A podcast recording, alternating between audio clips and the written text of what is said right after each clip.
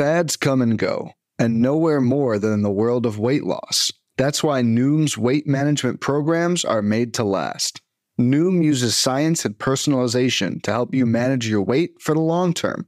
Their psychology based approach helps you build better habits and behaviors that are easier to maintain. The best part?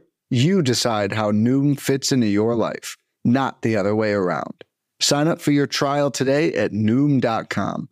That's N O O M.com to sign up for your trial today.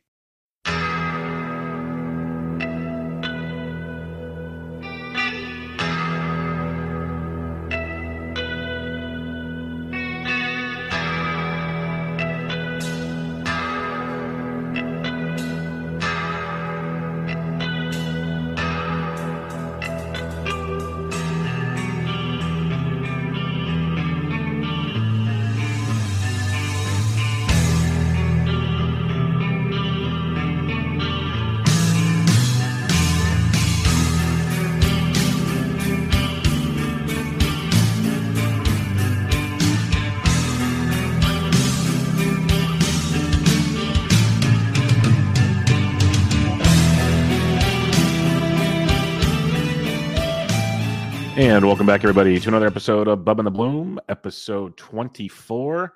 Coming at you to continue our positional recaps of the 2022 season. This time going to the middle infield, second base, and shortstop. Talk a little LCS action to have some fun with that as well, and much, much more. You can find myself on Twitter at BDintric, and my co-host is always on Twitter at Ryan BHQ. Ryan Bloomfield, how we doing, man? We are we are doing we are we are doing forecaster 100% of the time, or 99% of the time. We are doing first pitch Arizona prep. We are doing podcasts. We are doing a draft. We are doing what else? What else am I doing? We're, we're, we got I got my XFL keeper deadline this weekend. So like I said before, this is the busiest time of year, and it it is. And honestly, man, I wouldn't have it any other way. It's yeah. uh, a ton of fun. It's fun. It's fun. Like I started uh with the gaining the edge guys, we're starting to kind of plan our November push, and I'm like all of a sudden kind of getting a little excited again to uh to get back into it after a little breather here, and uh, I got my black book assignment for the year, so okay. it's uh, it's going to be a lot of fun. So yeah, I'll be jumping in the waters with you here in a minute to um to to get going here. First pitch is going to be awesome, as I think people are probably sick of us saying over and over again, but we say it for a reason because it is two weeks. yep, it's so close. I literally looked at my calendar because you know I have to do certain uh, scheduling things in my life now, and I was um, I was looking at it the other day, and I'm like, oh man, it's right around the corner. This is great. Like it's so close, so it's close. Almost so, you, you uh, pull up the weather app on the phone, and and yep. that tenth day, it's starting to starting to get there. It's getting close getting close. So it's going to be a blast. Look forward to seeing whoever can make it out there. It's going to be a great time for the you know four days or whatever we are in Arizona, which is always a great place to be in the fall slash winter time of the year. But all right, before we get into our second base shortstop recap, comparing ADPs with the Razzball Player Rater finishes, which was very fun and productive for first base and third base. Let's talk a little postseason. We last time we talked, they were wrapping up the uh, wild card rounds. We talked a little divisional action. Well, the divisional rounds wrapped up. The Yankees took down the Guardians, unfortunately. That was a rough one to stomach for some of us. But uh, the Astros and the Mariners, that was a series mm. of all series, like literally a couple bounces from a completely different outcome. And then you had the National League that the five, six seeds both made the LCS for the first time because it's the first time we have a five, six seed. And Fernando Tatis Jr. might not miss most of the season now. So, uh, what are your thoughts on this, uh, the division series? And you know, we have Astros up 1-0 and the Phillies uh, Padres tied at one.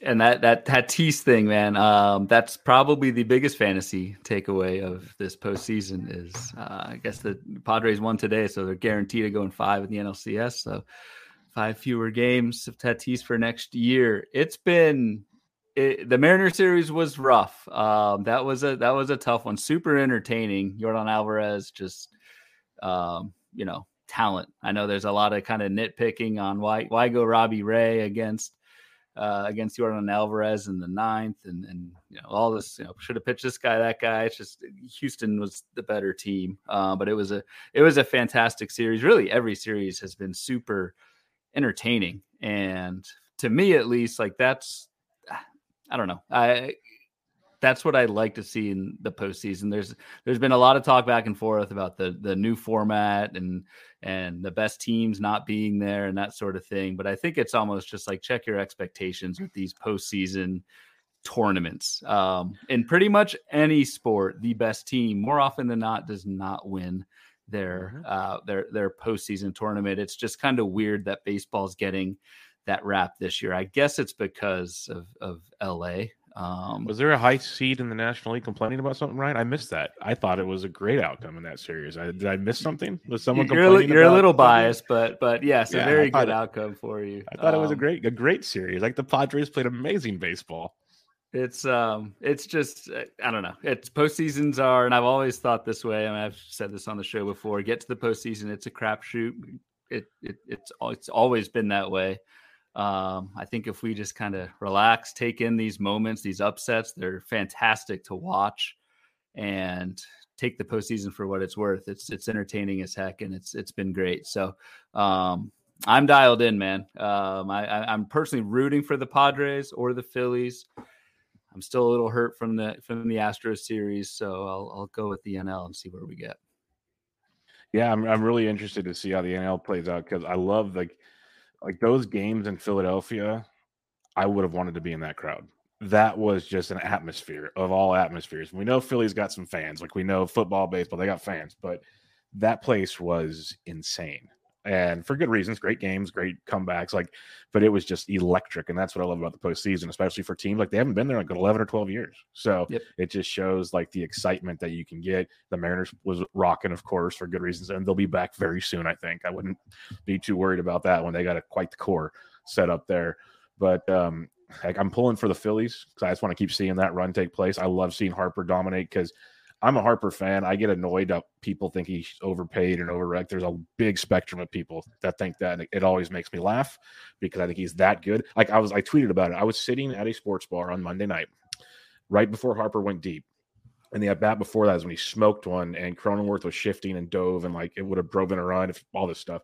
And this guy, this Phillies fan, I said, man, Harper's having a great se- like postseason, he's hitting everything hard. He's All, yeah, he's just hitting it hard. He's not doing anything. I was like, he had three home runs hitting 426 coming into that at bat.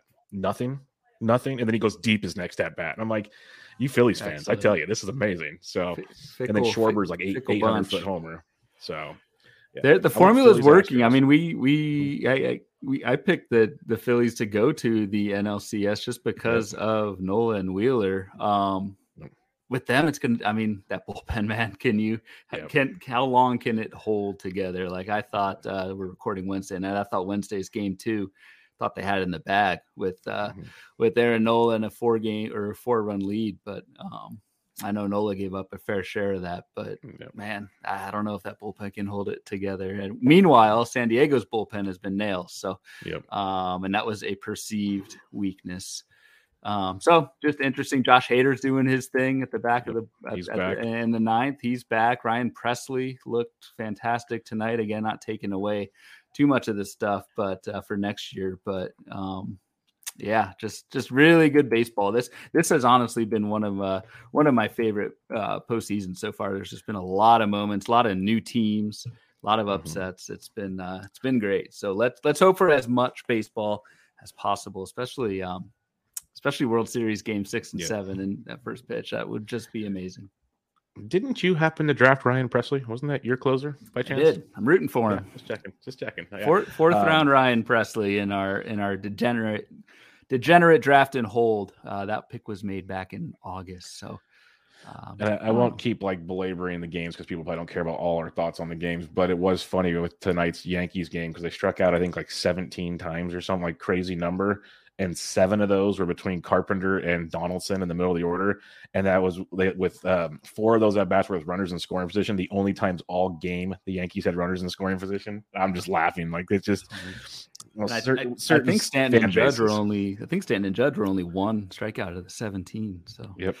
Um, it's actually we were just given like given times. Uh, the Yank I've watched the fewest of the Yankees in any team. Most of their games are on at like four our time, and that's that time that's time. no bueno time for yep. uh, for me. It's either during the that's day tough. when I've got it on in the background or uh, those those West Coast night games. for sure, for sure. But we'll talk more about it next week. Probably have some World Series ideas by then. Maybe even starting the World Series. We'll see. So we'll have some fun to uh, break down there. Hopefully, we'll uh, have some good series, as you said. Until then, and I think we will. I think we're gonna have some some some dandies, as they would say. But let's get into it. We have second base, we have shortstop, we did first base, third base last week, and for those uh, keeping track at home, we're using ADP from main events towards the end of draft season, comparing it to the finishing Razzball player rater rankings, and basically seeing did these picks pan out and how did it work? We remember with first base and third base, extremely top heavy. If you took one early, you benefited. If you didn't, you had to do some getting lucky as the draft went on. Just first glance, a little different at these positions, but we already know that, especially shortstop, is an extremely deep position, which we've known for a long, long time. So that helps a lot before we even break that down.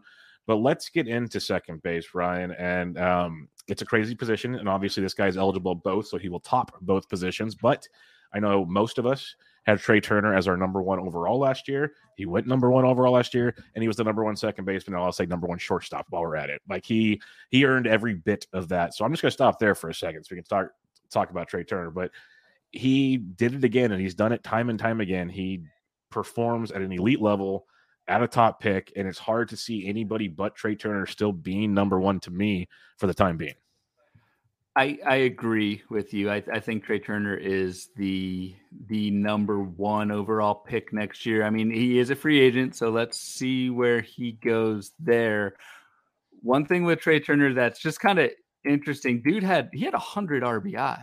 I normally think of yeah. I mean, that's um I know a lot Dodger fueled, hitting second mostly behind Mookie Betts, so the runs were there, but the RBI were absolutely there. I think I think the counting stats, if he does not stay in LA, are going to take a hit, but I don't think it's enough to uh, to to knock Trea Turner from um, from number one overall. I believe Rob Silver tweeted this out earlier today. Trea Turner is one of two um, one of two guys to finish in the top 15 each of the last five seasons.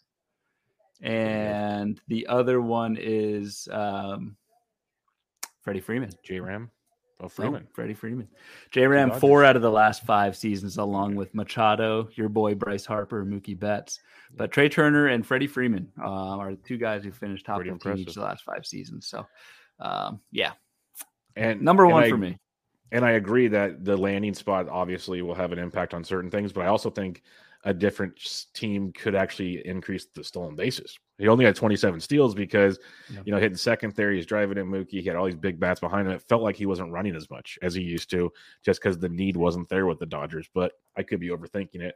We're, no, we're you're right. 30, the, the, so, we, at yeah. HQ, we use we use stolen base opportunity metric. Just kind of estimates when you're on first, what percentage of time do you run? Typically, Trea Turner's been low mid 20%, and this year 17%. So yeah, he yeah. definitely did not run as much. Didn't need to, to be honest. Yeah, exactly. So. He didn't need to, but uh, you know, going to a different team, we could see yep. that spike again, and, and that could be quite interesting.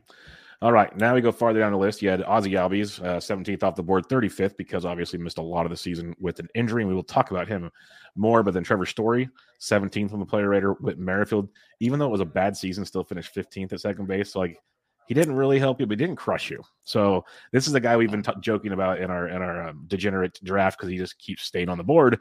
Um, it's tough to take with Merrifield, especially not knowing where he's going to play and all these scenarios, but he still at least kind of produced for you as the season went on. Yeah, on the NFBC platform, they haven't and and and shouldn't yet because it's still in the postseason. They have not rolled the site forward to 2023 yet, Slackers. So the so the draft board is ordered by ADP, and if you time out, which you almost did, Bubba, last night, saved you yep. saved you with a, with a last minute that let text. me know. That's yes. right. Um, you you get the the the the the Whit Merrifield. Um, so he's that kind of guy right now who typically during draft season it's the guy who gets hurt in February. ADP's already up there, and if you time out, you get him. Uh, but now it's Whit Merrifield because we're and Javi Baez is the second one because um yeah he's sitting there yeah because it's by last year ADP. But you're uh, go ahead. Yeah. No, sorry, sorry. I was going to move on, but you got more to say. Go for it. I was just going to. You brought up like Merrifield not being a total disaster, and even Trevor Story too. Like I I had the impression that they were just like complete duds. And yes, uh, very bad seasons from both of them.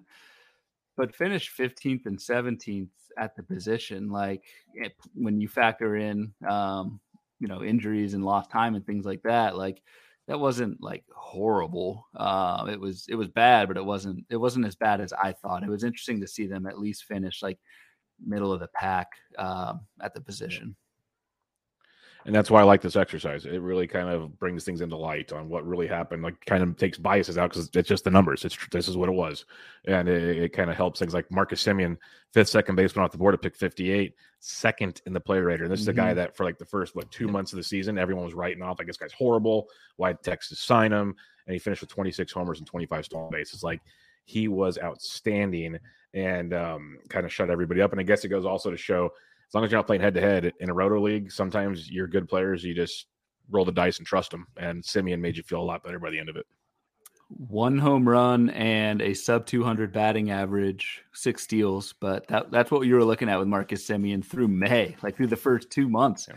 of the season. And then, uh, uh, yeah, hit six plus homers in every other month after that uh, with, with speed and that sort of thing. So quite the salvage. Um, we say be aggressive and drop sometimes, but this was not this was not the case. And I think there were whispers of kind of dropping Marcus Semien in shallower leagues just because he was doing absolutely nothing. But uh, we say at HQ practice excruciating patience, and sometimes um, sometimes it's not good to be too patient, but it definitely paid you off with with Semien 30, let's see, 58 ADP. I, I think he'll go even higher next year. So well, let's just have some Earlier. fun with that for a second. Um, if we look at this fancy, handy dandy draft board, where did Semien go? Like in it, what he went in the early fourth round. So yeah. so before 49. pick fifty eight, and that yep. was again that was that was mid August when we did this, and so Semien still uh, kind of improved after that. So I could I could definitely see Semien being a third round pick, and I'd probably be fine with it next year. Yeah, no doubt about it. Uh, Javi Baez, like we said, you know, still 18th on the rater, 17 homers, nine steals. Somehow that didn't crush you. Like I was devastated with him all year. Like I, I've been a Baez guy through and through. It was a tough one. Part of me wants to be like, okay, that was year one of a contract. Second year, he's going to be comfortable. I don't know. He looked more lost than lost out there at the plate. So that was a tough one. But then after Baez, we see a sea of red, Ryan. We have Jazz Chisholm, who was my dog, and I do not regret this pick still. 254, 14, and 12, and he got hurt. Like he was on his way to a monster season. He's had injury concerns, though. So some people say that's kind of what you signed up for. Maybe. Then you have Brandon Lowe, uh, Jorge Polanco, Ketel Marte, Jonathan India. A lot of injuries in this mix that caused a lot of this, uh, but still subpar performances from picks seven through 11 at the second base position. Yeah, and this was a big thing in draft season where in if we think back to to March and April, like second base was kind of deep up top, or so we thought, and then dropped off a cliff after like pick 100. There were a bunch of second basemen going basically at the same ADP, and those were the guys that you mentioned. This pocket of of Baez, Chisholm, Brandon Lowe, Polanco, Marte, India, Jose Altuve and Tommy Edman, kind of in that order.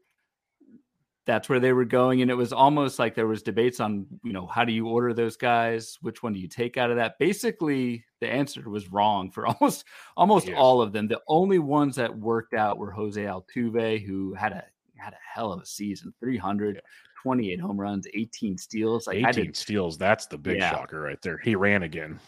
He ran again. He, I thought it was one or the other, either batting average or homers, and turns out it was both. So, like Jose Altuve absolutely crushed it.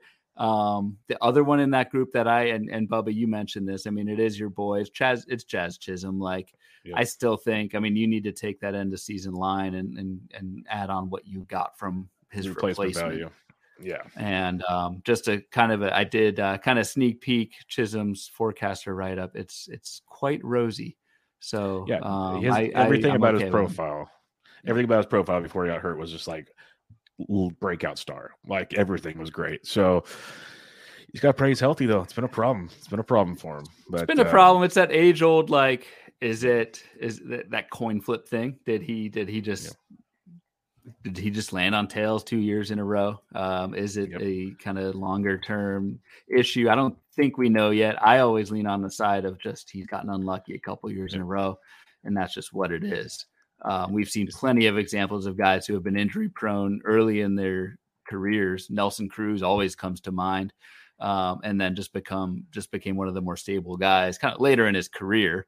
Um, but I, I, think it's just kind of that bad luck. But well, yeah, 14 homers, 12 steals, and 200 at bats, 213 at bats for Jazz. Like you don't want to prorate totally, but it's easy to see a 25 25 season next year. So, yep. I'm on board. I'm on board. that, sure. that wasn't a miss. The the other ones no. were misses. Like man, Brandon yes. Lowe, Polanco, Marte, and uh and India. You India was hurt a ton too, and I just took him. I just took him in our draft, in our degenerate yeah, let's, draft. Let, yeah, let's. So, and I took a second baseman as well, um, since our draft restarted on you Monday. but yes, no, you, did take. Yeah. You took India in the eleventh. Um, yep. So, are are you? So, I mean, obviously we're granting this a pass, injury pass, but yeah. what's the thinking there? It's two things. It's the injury pass. He's young, you know, rookie the year two years ago. The hit tool still, I think, there. I'm going to factor the injury, and he's still in Great American Small Park. So come back healthy, hit towards the top of the order. Um, I, am still good with them as long as he stays healthy. That's my two cents. Like if we see him healthy in spring, he's not an 11th round pick at all. Not even close. Like he moves right back up the board to at least like I would say a sixth or seventh, maybe. Maybe I'm over. Maybe I'm overthinking it, but I think he's got legit upside in that regard. That uh, it was one of those. I'm looking at the draft board and it's like, okay, I, I could, you know, I could take a chance here on, a guy like India and be okay with it. Um, even if he doesn't produce as well as I would hope, I could still survive it at, at round 11. I'd obviously want more, but uh, that's my train of thought. I'm thinking bounce back.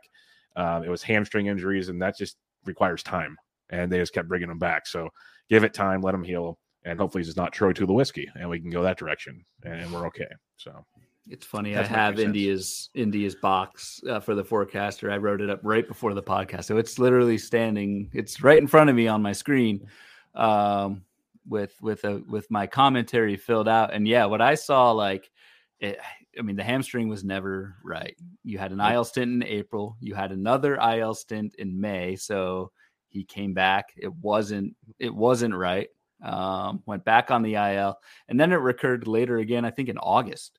Uh, I don't think went on the IL for that, but again, like he was playing with this all season, and um, it's uh, it's the, the on the on the flip side. The one thing that I'll say on the flip side is like we don't have a super long track record of Jonathan India in the majors, at least. Like the prospect pedigree was there, but all we really have for for India is that 2021 season.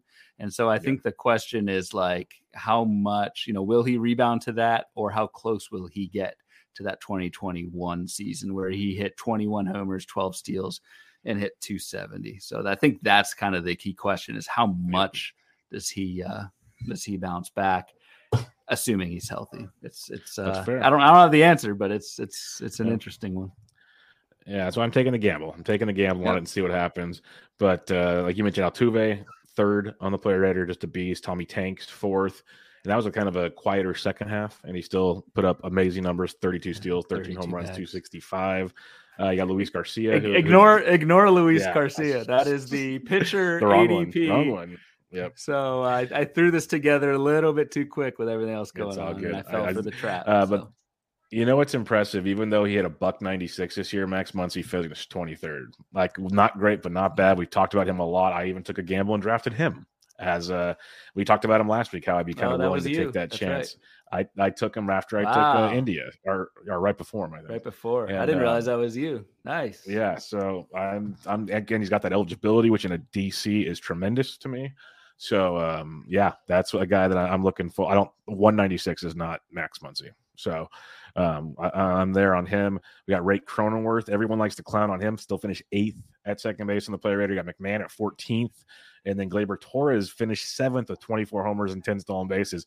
So it's like you said, you take him early. There's the pocket of bad, but then there was one, two, three. If you count Muncy or not Luis Garcia, so one, two, three, four, like six or seven straight really quality picks between 91 and 150. So that's a, it's a lot to say there at second base position. Yeah, I mean hindsight's everything, but this is where the value was. Uh, at second base was waiting until after pick 100, and this is kind of the a little bit opposite of first base and third base that we talked about last week, where the market like completely nailed the the beginning. Though I did realize I didn't put Kris Bryant in there for whatever reason. Uh, but the market did nail the beginning of first base and third base, those early rounds, and then it went kind of hollow. Whereas second base, and we'll talk about shortstop next, uh, but similar similar path. If you waited till like the ninth, tenth round and 15 teamers, you got one of these guys. You got your Cronenworth, McMahon, Gleyber. Um, you got Tommy Edman at 100. You got Altuve at 90. Like that really worked out. So if you did play it where you got your corners early and waited a little bit in middle infield, that worked out for you. Now, I mean, is that going to be the trend next season? I don't know, but it's interesting to at least see see how that played out. And if you played it, if you played it right, you you uh, you crushed it. If you started with Albies and then waited on corner infield, um, you, yeah. you, weren't collecting a paycheck. This, raise my this raise my hand over here. I'll raise my hand on that one. That was this guy. But um, yeah, so we get through that round. You got Chris Taylor, DJ LeMahieu, guys that were hurt all season. So they kind of 31st and 24th in the player rater. But then Kolten Wong, and that was even with some injuries 15 homers, 17 steals. I was pounding the Kolten Wong bandwagon all um, preseason based on his draft value. I was writing about it. I was talking about how good he is, especially leading off from Milwaukee. That came through. Ty France, even with some injuries, 276, 20 home runs, and some nice eligibility. And then Brendon Rodgers wasn't horrible, and he was injured a lot. So a lot of injuries here in this spot, but you still had Wong, France, and Rodgers that didn't crush you from picks 180 to 189. Yep, and yeah, Kolten Wong. It's it's interesting. I actually went back and forth. So I took Vaughn Grissom in the twelfth round of our degenerate draft uh, a couple hours ago. Thought hard about Kolten Wong. Uh, I feel like he kind of went under the radar uh, this season mm-hmm. in in Milwaukee, but hit you know, hit I think first or second most of the time, 430 at bats. But I mean, went 15 homers, 17 steals with a 250 batting average. Like that is um that is damn good in 430 at bats. So like he's 31 next year will be his age 32 season but i feel like kolten wong's not getting talked about that much and um, in terms of five category production like that's that's pretty solid. Yep i'm with you. And then just some other guys that kind of stood out as productive eduardo escobar picked 219 20 homers no steals was okay but andres gimenez at yep. 234 sixth on the player rater 297 17 and 20 was awesome. Jeff mcneil kind of had a, a rebirth only nine homers and four steals but hit 326 10th on the player rater. We had Josh Rojas, we've talked about, Luis Arraez, who was there, and Brandon Drury, guys we talked about last week. But that Andres Gimenez one is one that's going to be a fun topic of conversation all off season because it was like a season or two ago, we all were thinking this is what he was. And then he couldn't even keep a job in the majors. And then even this year kind of wasn't great out the gate. Got it going in the minors again, came back and was just a beast. So he's going to skyrocket quite a bit come draft season. He is, and so I had him in his box as well. I'm working too hard on this forecaster thing, um, but no, it, it, it, forecaster's all alphabetical. So anybody who's like a G or um, right around there is probably one of my guys. Um, two things can be true at the same time with Andres Gimenez. Like he probably had his career year last year. I don't I don't see him even that's kind of weird to say for someone who I think is 24 years old. Um, but that's more common than not to have your career year kind of early in your career. That can be true, but it can also be a pretty skill supported step forward. Um, and so Gimenez, like I think he's a little bit over skis in terms of the batting average. He hit three, what did he hit? Uh, 297 this year. I think he's more like a 270 guy with maybe 15 homers, 15 steals. Um, but that's that's awful uh that's awful productive. The only thing so i, I kind of list that line out and i just talked about kolten wong like i i wonder if you can get like wong is a cheaper andres gimenez later oh yeah drafts. 100% because gimenez went round six in our draft. Like and he's wong he's is, going up. Yeah and yeah so, and wong's still on the board.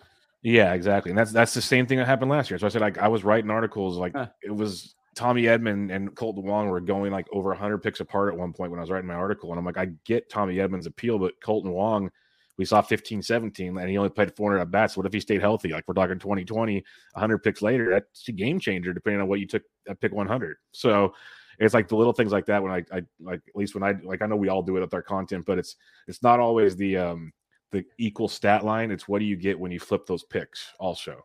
And that's what that's that's the whole point of comparing like a Wong versus an Edman. It's like, yes, Edman finished probably better than Wong. We've established that.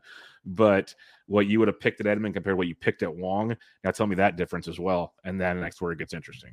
Yeah, so and, um, and the opportunity cost. What I mean, what else is available to yeah. you at those spots? And exactly. Yeah. So, so, and that's where I like. That's where that's kind. That's the kind of research I like to do. Maybe it's not the most efficient to become a very good player, but I like to try to find those kind of opportunity cost plays, and then you yep. can kind of navigate elsewhere. That's that's what I usually do most of draft season. And Wong just stood out in a big way, and by the looks of things right now, he's going to stand out again for me because he. I think he still is very good. Like you said, he's only thirty two. Like I think he's going to be just fine. So yeah, we'll. I have a feeling we'll be talking more Kolten Wong as things go on. Um, second base, the um, ADP. We talked about that. Uh, you you had a note there about outside of Trea Turner. We kind of talked about that. Yeah. Who was your most targeted second baseman, good or bad for you this year? Um, most targeted. Who do I have the most of? Everybody should know mine already, so this is easy. I I unfortunately want to say, yes. I, I think it's just on a couple teams, but I think it was Javi Baez. I had a lot of Baez. I won't deny that. But my main dude, I, sh- I feel bad because I'm not wearing a shirt tonight. I have my Jazz Chisholm shirt. I should have worn it tonight. What a bad, bad fan I am. But um, you have a Jazz, Jazz shirt? Yeah, from the Roto Roto wear. Yeah, okay. Oh yeah, it's like it's an it's an I'll, I'll wear it at first pitch. It's it's a great shirt, but it's a uh, if like you don't know baseball, you play have no like what's this guy wearing type shirt so I don't yeah. wear it in a ton of places. But at, at, first pitch Arizona, everyone will know what's going on. Um, everyone will get it. Yeah, so I I love Jazz, and I we just already talked about it. I'll be back in. I'm not afraid of him. And our draft was back in. He went, I think it was around three. I got the board right here. Yeah, he went around three. He went to two pick or three picks after Albies. He was the third second baseman off the board. So uh, that was our buddy Rob DP DiPietro. So yeah, took him yeah, the uh the Chisholm love is going to be there again and in full swing, and I we both kind of sound like we agree, rightfully so. So uh, go get some right there. And my comparison to Chisholm last year was why draft Bo Bichette in round one when you can draft Jazz Chisholm four rounds later. That was my comparison, and I was looking really smart there for a while. Say, really we'll, we'll, I made a note about Bichette. We'll we'll get to Bichette in uh in just a sec. Um, yeah, I'm looking at that third round, and I took Starling Marte two picks before Jazz. Kind of regretting that a little bit. Um, but anyway, um, one guy we haven't talked about, and I don't know, Razzball Player Rater has him 21st finishing. I, I, so much of that depends on how much their algorithm or whatever is valuing stolen bases, but Jon Berti, like tip of the cap. If we're if we're reviewing second base, I know he played. Where else was he? He was outfield. He was third base. Looks third like he base, picked up yeah. maybe in season at shortstop too. Jeez. Well, um, but tip of the cap to that guy, man. Forty-one bags, eighteen in June. Yeah, pretty in, crazy. Um, in, in, in NFBC, shortstop, outfield, second base, third base. Wow, that's valuable, folks, especially the draft champions. Like I don't know if he's going to get you what he got you this year, but he, we know he can. We know he can. It's not out of question. But my goodness, and he went. Uh, he's he's off the board in ours. He went, I think, in round. Um, I think he's still available. He's oh, he is okay. I thought he was yeah. taken. And so we're at pick one. We're in the thirteenth round, pick one eighty nine. So okay, um, that's about right. That's about right because you don't know if he's starting still. That's the fun part. That's so you don't know if he's starting. A. Yep you and so Berti kind of felt, which honestly to me isn't that big of a deal. And we talked about this way back when when we were talking about Fab during the season. Like that's almost a feature because it keeps the price down. I mean, Berti plays True. so much that someone's gonna get hurt and he's gonna play.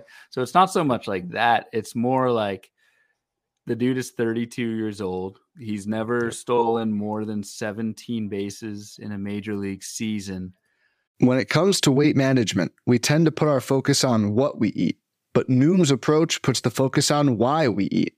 And that's a game changer. Noom uses science and personalization so you can manage your weight for the long term. Their psychology based approach helps you build better habits and behaviors that are easier to maintain. And they help you understand the science behind your eating choices and why you have those cravings. Noom's personalized courses are easy to follow and will help grow your confidence with tools you can put into practice on day one. The best part? You decide how Noom fits into your life, not the other way around.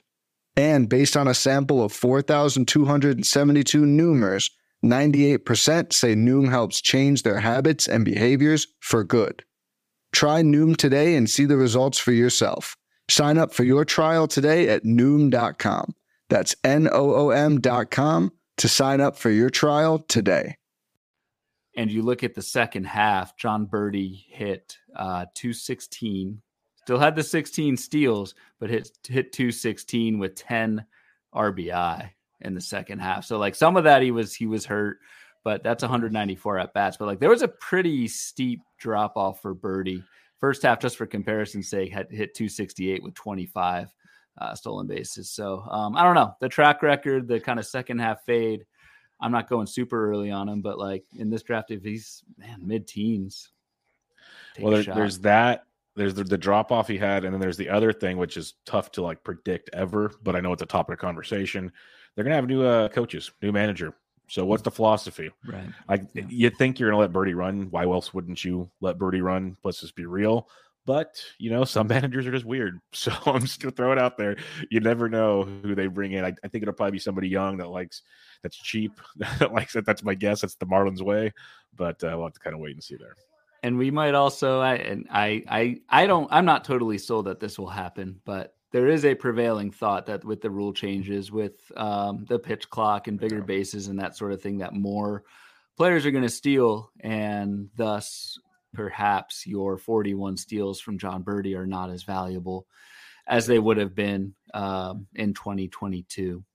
I don't, I don't know if that's that theory is correct or not yet. I need to look into it a little bit more, but that's also something that's at play with taking these kind of stolen base only guys early in draft season. Um, it's kind of like they were going to run anyway, with rules or not. Is the is the rest of the league catching up to them? Theoretically, uh, I'm going to lower their value. I'm not sure, but it's something to think about. Yeah, it's the fun question that it's already getting talked about a ton. Do you do you do stolen bases kind of even out, flatten out kind of idea? Like right. to the to the, the elite guys, like you're saying, aren't as elite anymore. And also the shift conversation is all over the board. So there's a lot of those fun ones that's going to change things as the draft seasons go on and people get really bored when there's no baseball to dig into stats that yeah. might be completely meaningless when things are all said and done, but it'll be some fun conversation for sure. Fun all in right, quotes your, and not as yes, fun. exactly. Like I really don't plan on digging in on any of it, but uh, we'll see what happens. Um, who is your biggest regret potentially? I guess not drafting at second base. Um, biggest regret not drafting, besides I would Jazz say, Chisholm, of course. Yeah, yeah, yeah. Of course. Besides, besides Jazz, I would say Altuve and Edmonds. Yeah, that stands um, out like a sore thumb. Altuve. Like, yeah, the production you got from those guys in the sixth or seventh round of a of a fifteen teamer is just um is just wild. I know there was a lot of talk about Edman like hitting ninth in spring training at the end and that sort of thing, but uh yeah, that was my regret. I, I, don't think I got either of those two guys. Yeah, no Altuve for me. I was fading Edman because, like I said, like I thought I could get Wong or someone later that would give me some good production, and they did. But yeah, no Edman. But Altuve was a guy that I'm, I'm kind of bummed at because a lot of us even said it like, hey, in like round nine or ten, you got this guy with a solid bat and average will score runs, hitting some power. But I don't think anybody expected the stolen bases, and that was just like an elite game changer for him because otherwise his stat line is just like a little better type France if he doesn't steal again but no, he stole, and that changed everything. So we'll wait and see how that goes in 2023. Let's go to shortstop. Shortstop position now. This is a fun one. Trea Turner, of course, leads the way, as we mentioned earlier. But the aforementioned Bo Bichette was the fifth player off the board at shortstop, and he or fifth overall player off the board, and he was the fifth in the Razzball player rater at shortstop finishing with a 290 average, 24 homers, and 13 stolen bases. And if you just read Twitter, you would think Bo Bichette had the worst season alive at one point in time. He finished really strong, yes, but there was a section of the year where people were like, wow, what's wrong with Bo Bichette? You probably wanted more than 24 13 at pick five. But as we've said, that this exercise shows you, he didn't kill you. And so I think that's the moral of the story here.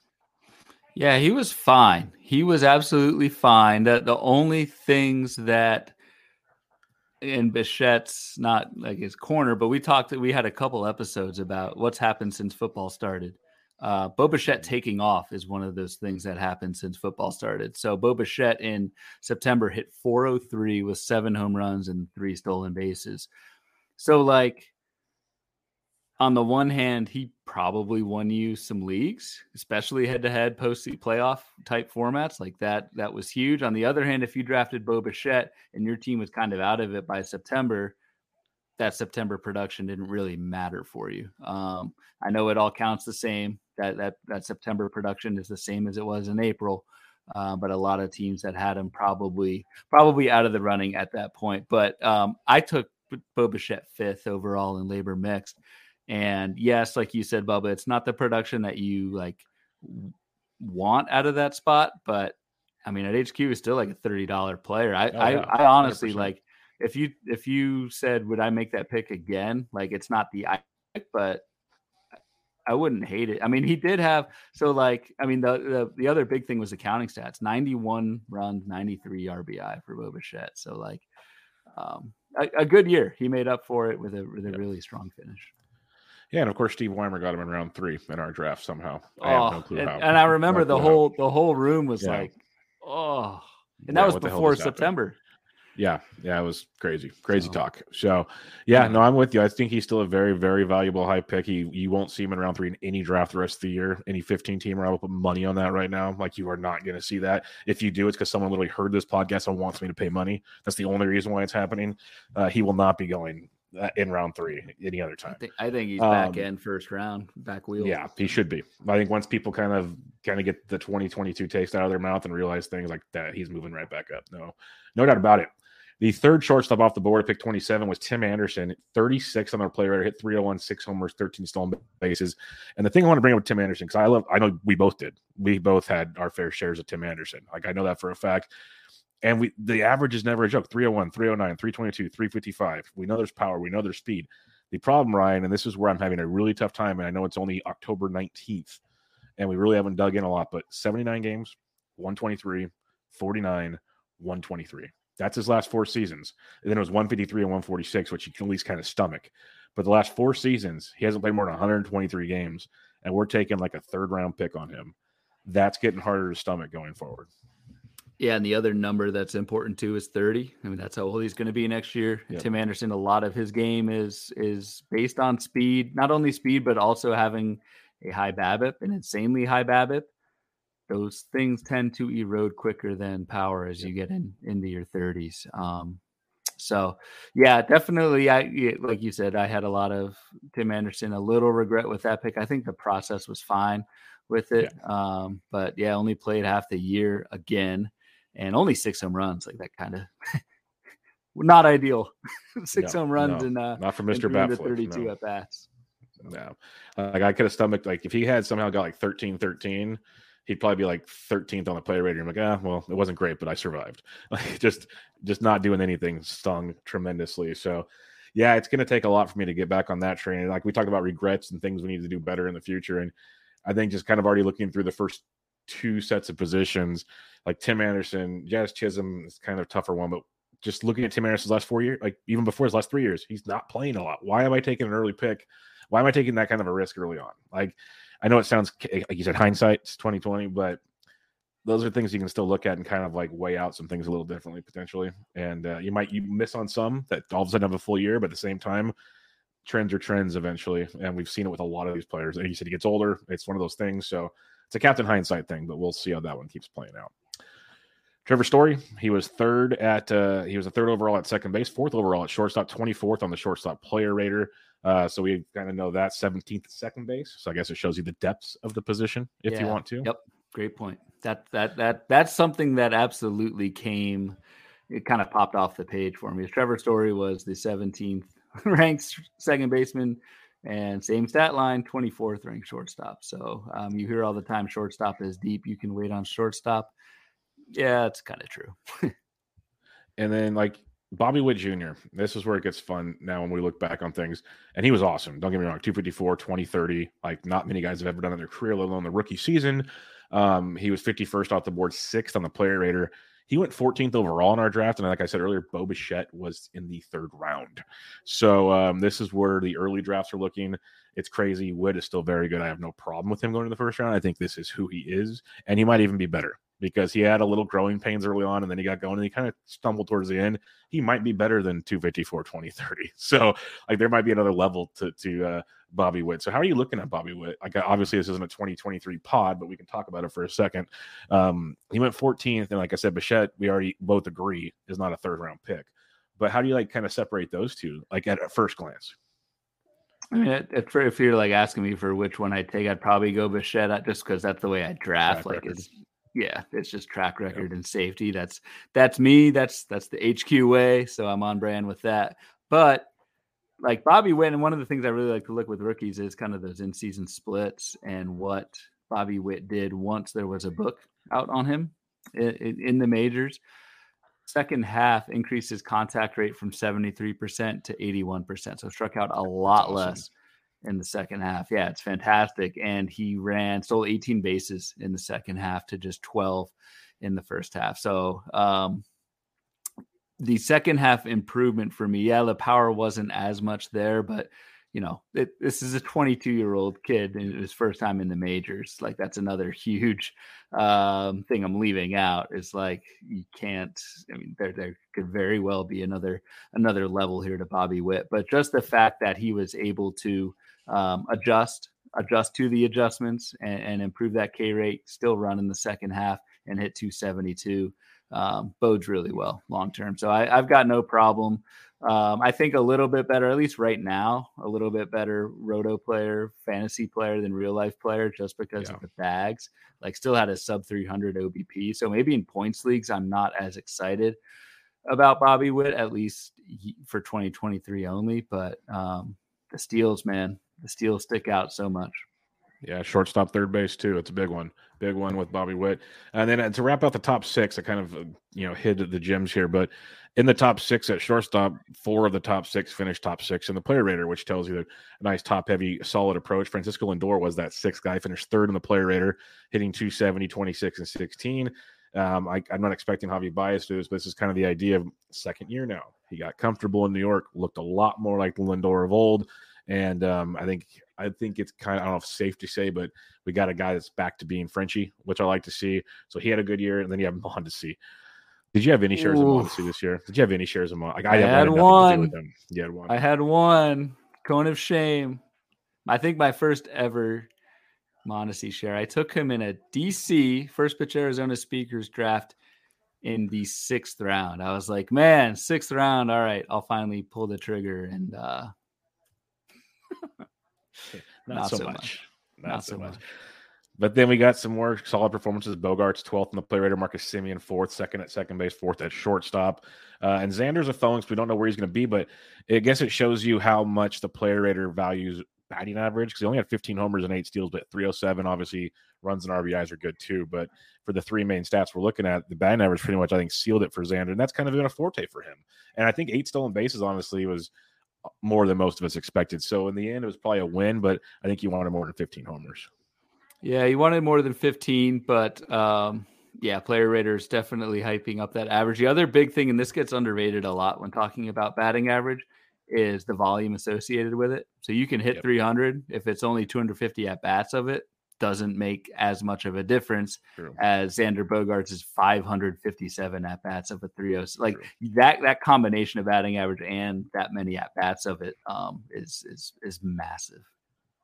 And now we fit fit we reach our first little skid mark of this deal.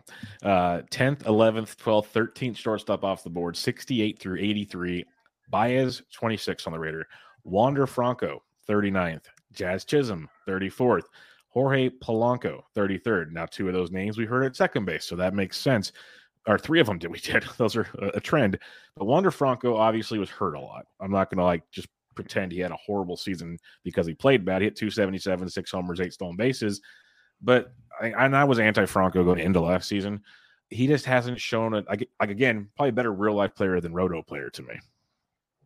Agreed. I mean, that, that, it was the homer, it was the home run stolen base ceiling for me that I think is at least right now really low in Wander Franco. And yes, injuries, that sort of thing, partial season, but still, like you said, six homers, three or uh, eight stolen bases and 314 at bats. You you prorate that out to like 500.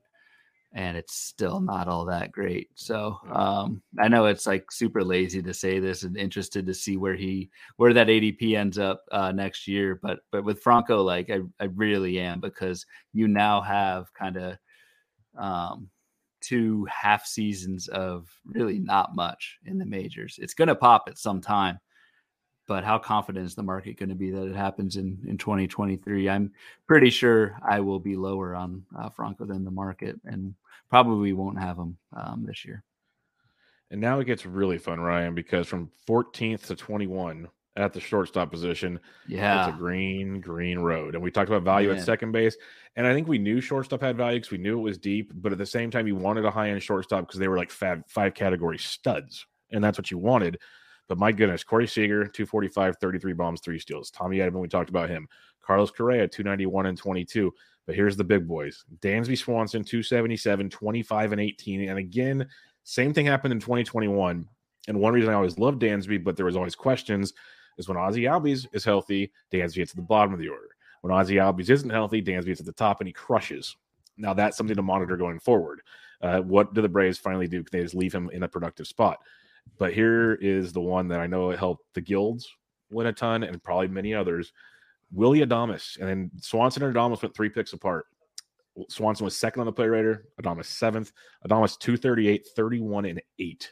Absolute beast. He had Cronenworth.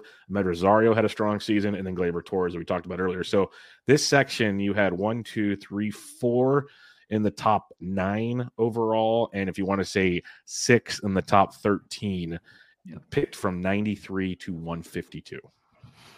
A lot of folks waited on shortstop kind of for this reason. It's a deeper position. You, there's and there's really with this group of, of of names that you just rattled off. There's different like shapes to that production too. You've got the you've got the kind of low stolen base guys and in Seager and Correa that gets you either power or average. You've got the stolen base guys in like Amed Rosario, who I had a lot of, um, Edman and then you had just yeah Dansby Dansby doing that was just uh, not not a league winner, not not not any single players a league winner, either two or three guys in baseball, but um, that was just that was just huge. And Willie Adames, I know we've talked about him a little bit, but kind of gets maybe it's something. Um, I don't know. Maybe it's something in Milwaukee just does not get the uh, the pub um, that he deserves. So, uh, teammate Kolten Wong and Willie Adames, I guess we're gonna keep hush hush, but both guys were yeah. super productive up the middle for for Milwaukee this year.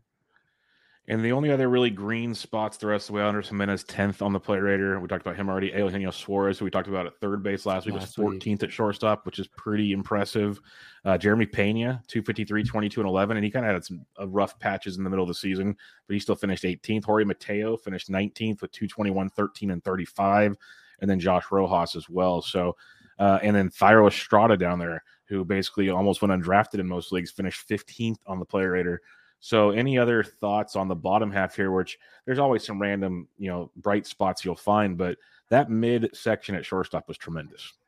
Yep, that I mean that that was the answer. That was the place to to to shop. Uh Thairo Estrada that is a name, and that's the benefit of doing these reviews. You probably noticed this, Bubba, but like mm-hmm. I did not know my man had 14 homers and 21 steals. Yeah, I'm kind of mad we're talking about him right now. That's all I'm gonna say. it's uh yeah, if anyone I guess is in our DC listening to this. Uh yep. He's buried at ADP like 606 on that board. Wow. Um, I, yeah. I, I, I, I, we are, we are next to each other in the draft. Yeah, so I will I know. Not, That's why I'm not happy. I will not that. take him. I can't do that. No, I won't. I won't. I did the Dustin May thing. I can't. I can't do the uh, the Thairo Estrada. But like, man, that's an out of nowhere, age 26 breakout. Um, well, I mean, what do you think about him? For I mean, that because that begs the question. Like, it came out of nowhere, no track record. Like, what do you do with him with him next year? Obviously, you haven't taken him yet in yeah, the draft I've been 13 close. rounds, but I've been close. He's, in, he's in the queue. Yeah, he's in the queue. It's been close. The track record, like you said, hasn't been there, but it's kind of been one of those where I don't. I want. I want to say like you could see it coming, but like he always had a hit tool. Just the power speed combo was kind of questionable. Like there's more speed than power, but the average was kind of pretty serviceable throughout the minor leagues. I think it was last year um, DVR and Eno were looking at uh, minor league Statcast data, and his was like popping off the boards. in in, in the minors, and it was one of those like things that transition okay to the bigs. He just didn't play enough last year. Well, now he got to play every day, and the Giants are old, and the Giants like the platoon, and I don't see how you keep Thairo out of the lineup after what you saw this year. Um, that's my two cents. I think he'll be very good.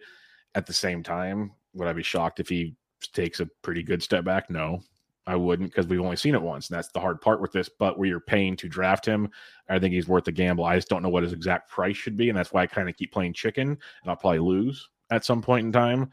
But I'm really close to wanting to do it because the other reason why I like Thairo, if we want to get really goofy, um, come draft season, is um, he is outfield, second base, shortstop. So outfield, middle, infield is a, a nice little ring to it as well. So That's I think DC there's a lot to like there. Yeah, I think there's a lot to like there, but honestly, he's one of those guys. I don't, I wouldn't be shocked if he stepped back. But again, the price is right. So like we're almost at pick 200. So you're you're getting to that point anyways. So it's tough. It's definitely weird to see a giant have that many steals. Maybe Yeah. I'm just like missing guys, but It's true. It's true. Um, they don't. it's they usually don't weird run. to see that. So Yeah, this this last year was a weird year all around, to be honest. But uh, maybe that's the new philosophy. You'll have to wait and see. Um, who was one of your most targeted shortstops, good or bad? I was I was all aboard. So basically, common theme: the most targeted guys in the last two episodes have all kind of sucked. Thus, our uh, taking our L's episode a couple weeks ago. This one wasn't. So I was all over Amed Rosario. Um, in the forecaster last year, I remember we put an upside of 300 with 30 stolen bases on him. Didn't didn't reach that. I mean, that's kind of not the point of those upside projections in the forecaster. It's more just to kind of raise your eyes as to what could happen if if things break the right way. Uh, but we got we got a fair amount of pushback from that. I think Rosario was a pretty polarizing guy. Um, ended up 283, 11 homers, 18 steals out of a 142 A- ADP. So, um, and like played the entire season. So he was just set and forget all year. And someone who I had a lot of and uh, really liked, really liked what I saw in it, you know, in, in the forecaster and in draft season. It came to fruition uh, throughout the year. Yeah, no, I, I like that one. There's a lot of pushback because I had I like wasn't all in, but I, I liked him, and people were like, "Oh, he can't do this." I'm like, I don't know. I think he's better than you think. Uh, for me, I was I've been Team Dansby for a couple years. Like I said, I pound the drum, but the question is, where does he hit in the order? Like it's there's a clear split. Mike Curlin, he follows lineups, and he's pointed it out to me many times. That's why he's kind of been anti Dansby a bit, but I, I kept sticking to my guns, and it worked out pretty well, I'd say. So um, it was it was, and he was always like a middle infield option because where he's getting drafted. If I took a, a Trea Turner or a Chisholm or whatever, like he wasn't even the main dude at first. If you think about it, that'll change this year, of course. But uh, Dansby was one for me for sure. Who's one of your biggest regrets at shortstop? It was Dansby because it's it's weird. Like you can be behind guys and just not draft them. Maybe I just Yeah. took Rosario. Like so, and it, it's kind of funny. Maybe like the guy I targeted the most, Rosario, who was going just one after one round after Dansby, um, is kind of the reason why I didn't get more Dansby. So, um, Dansby Swanson, biggest regret. Going to be super interesting. I, I believe he's a free agent. Um, Yes, he is. Next season. Yes, he is. Season. He's one of the few young players they did not resign. So go throw Yeah, that one out that's there. too. true. That's Yeah, true. Good So chance. I, I, good chance he's not back in Atlanta is what's going to happen.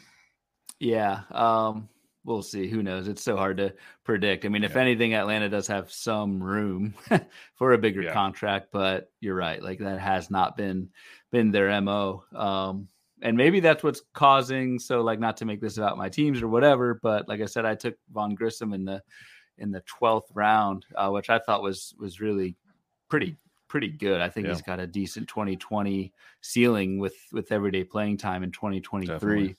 Um, but the risk with that is if Atlanta does re-sign Dansby Swanson, Grissom doesn't have anywhere to play. So um, Yeah, I I'm don't with it'll be interesting. Dansby definitely. everyone talks about Judge betting on himself and that sort of thing. Yep. Um, I mean, I guess Dansby didn't have that option, but picked a heck of a time to to break out. Most definitely. My biggest regret was uh, Lindor. I was anti Lindor all, all draft season, and he proved me wrong.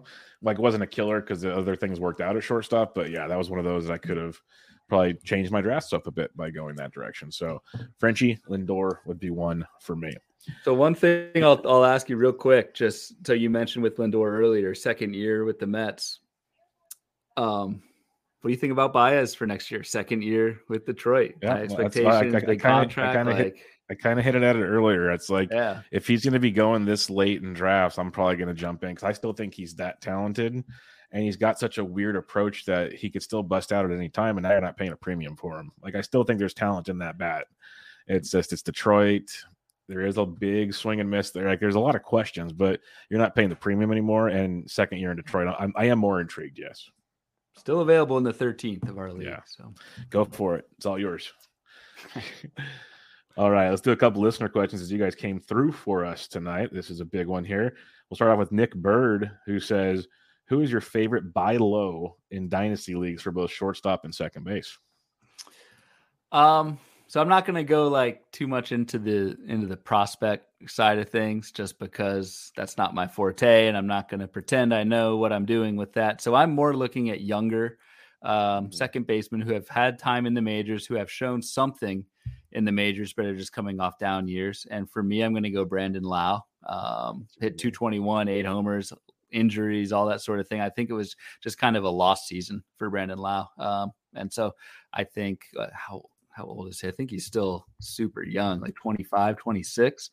And in Dynasty, I think that's kind of that's well, he's 28. Um, but I still think he's young enough to turn it around. And in Dynasty, I think that's the kind of the pocket where you want to kind of buy low and and take those rebound guys in the majors. So I'll go Brandon Lowe. Yeah, for me, I think you can get a little bit of a discount right now for a 22 year old CJ Abrams.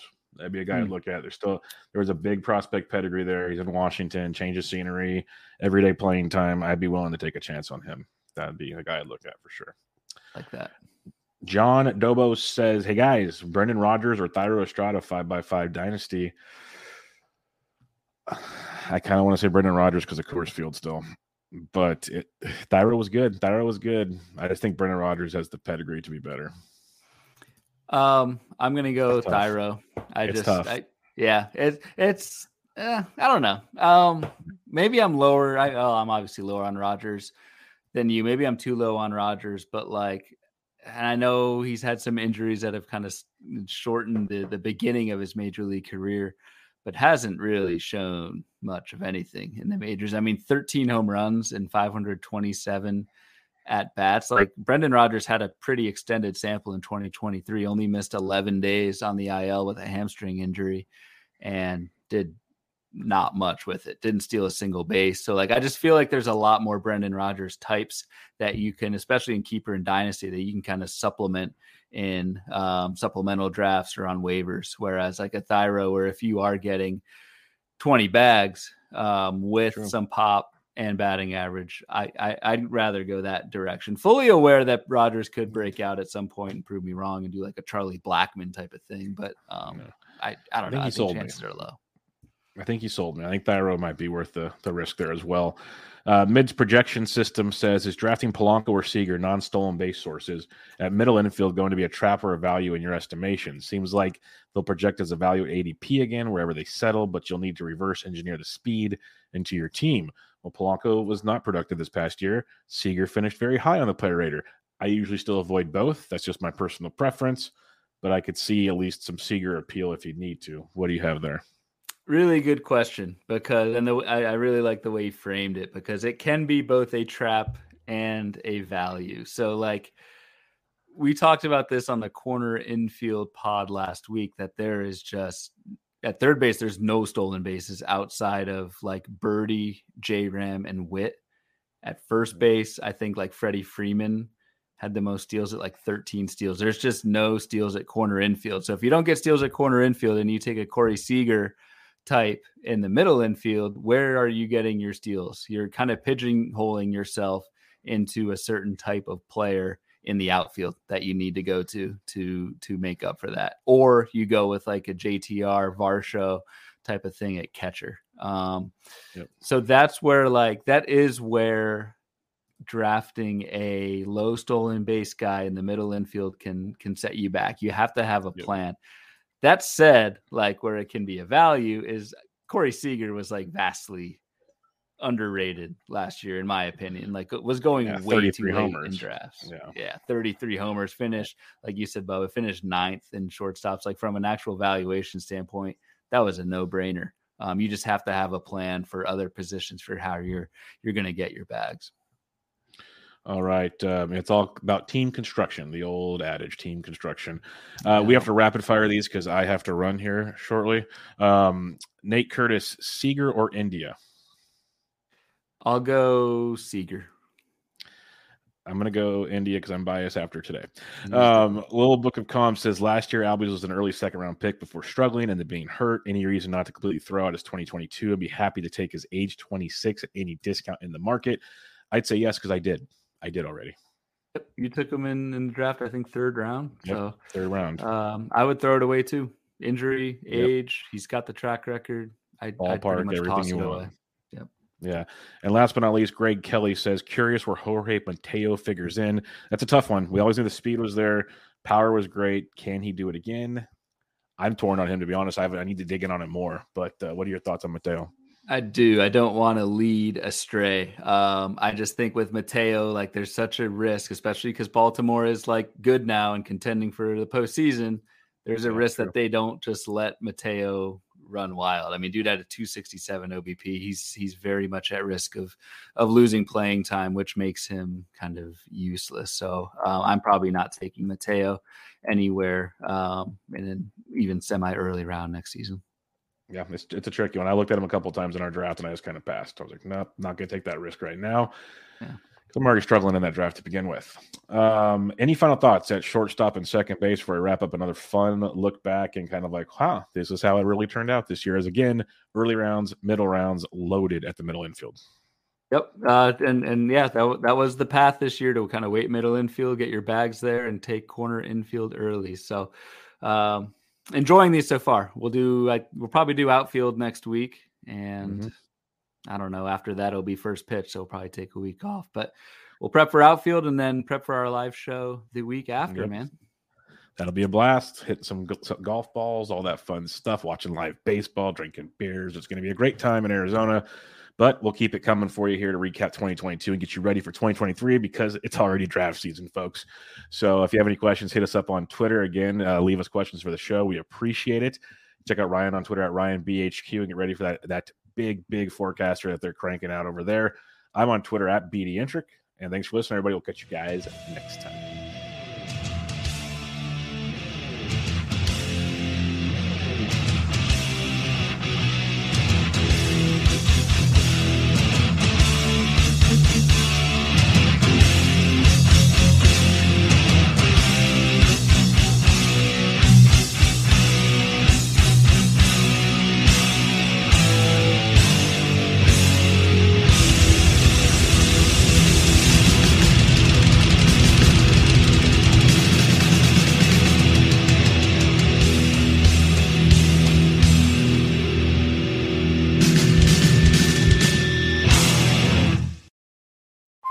Hey, Drew Scott here, and I'm Jonathan Scott, reminding you that life's better with a home policy from American Family Insurance. They can help you get just the right protection at just the right price and help you save when you bundle home and auto. Kind of like Goldilocks and the Three Bears. It'll be just right for you. We love a custom build. American Family Insurance. Insure carefully, dream fearlessly. Get a quote and find an agent at amfam.com. Products not available in every state. Visit amfam.com to learn how discounts may apply to you. American Family Mutual Insurance Company SI and its operating company 6000 American Parkway, Madison, Wisconsin.